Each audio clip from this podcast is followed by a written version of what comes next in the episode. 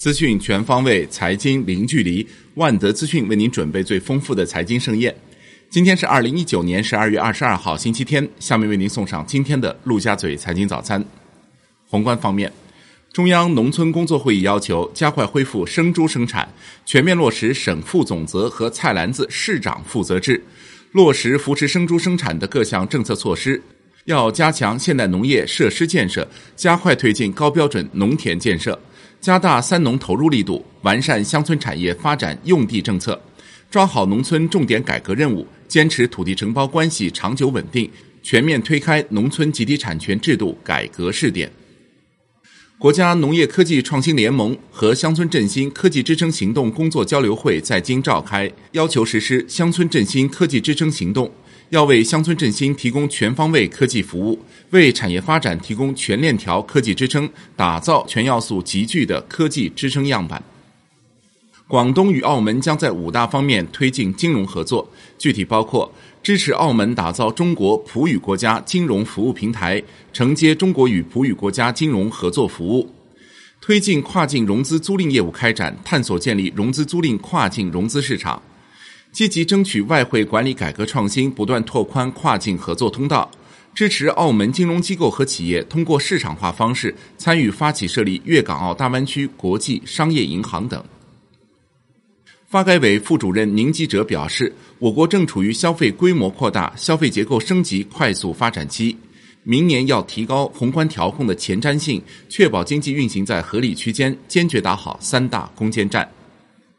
民法典草案将提请十三届全国人大三次会议审议，这是新中国历史上第一部法典化法律。据介绍，草案删去违约方申请解除合同的规定，禁止高利放贷，并完善保理合同、建设工程合同有关规定。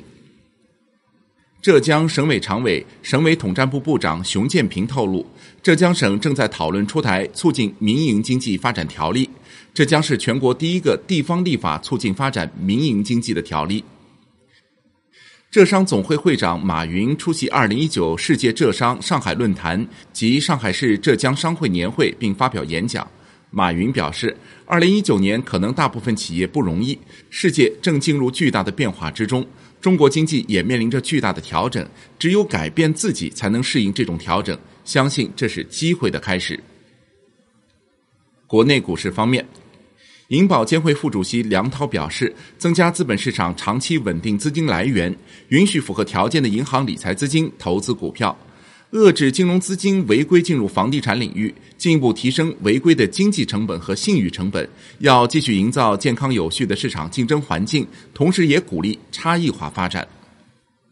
银保监会保险资金运用监管部主任袁旭成表示，支持保险资金投资科创板上市公司股票，鼓励保险公司增持优质上市公司股票，支持保险资管公司设立专项产品，参与化解上市公司股票质押流动性风险。酒鬼酒就媒体关于原经销商举报老酒鬼酒添加甜蜜素报道声明称，从未采购过甜蜜素。酒鬼酒产品经国家及地方各级食品安全监督抽查，合格率为百分之一百。酒鬼酒原经销商石某因与公司发生经济纠纷，意欲谋求不正当利益。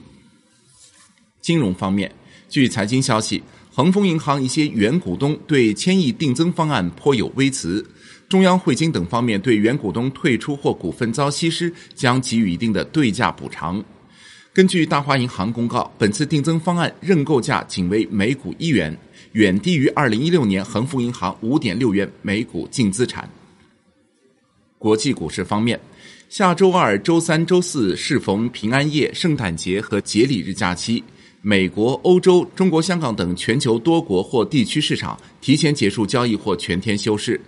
原定于周三公布的 EIA 原油库存数据将推迟至周六凌晨零点公布。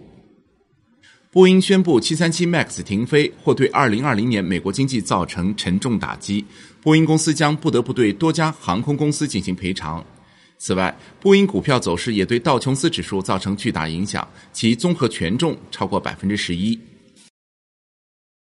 以上就是今天陆家嘴财经早餐的全部内容，感谢您的收听，明天再会。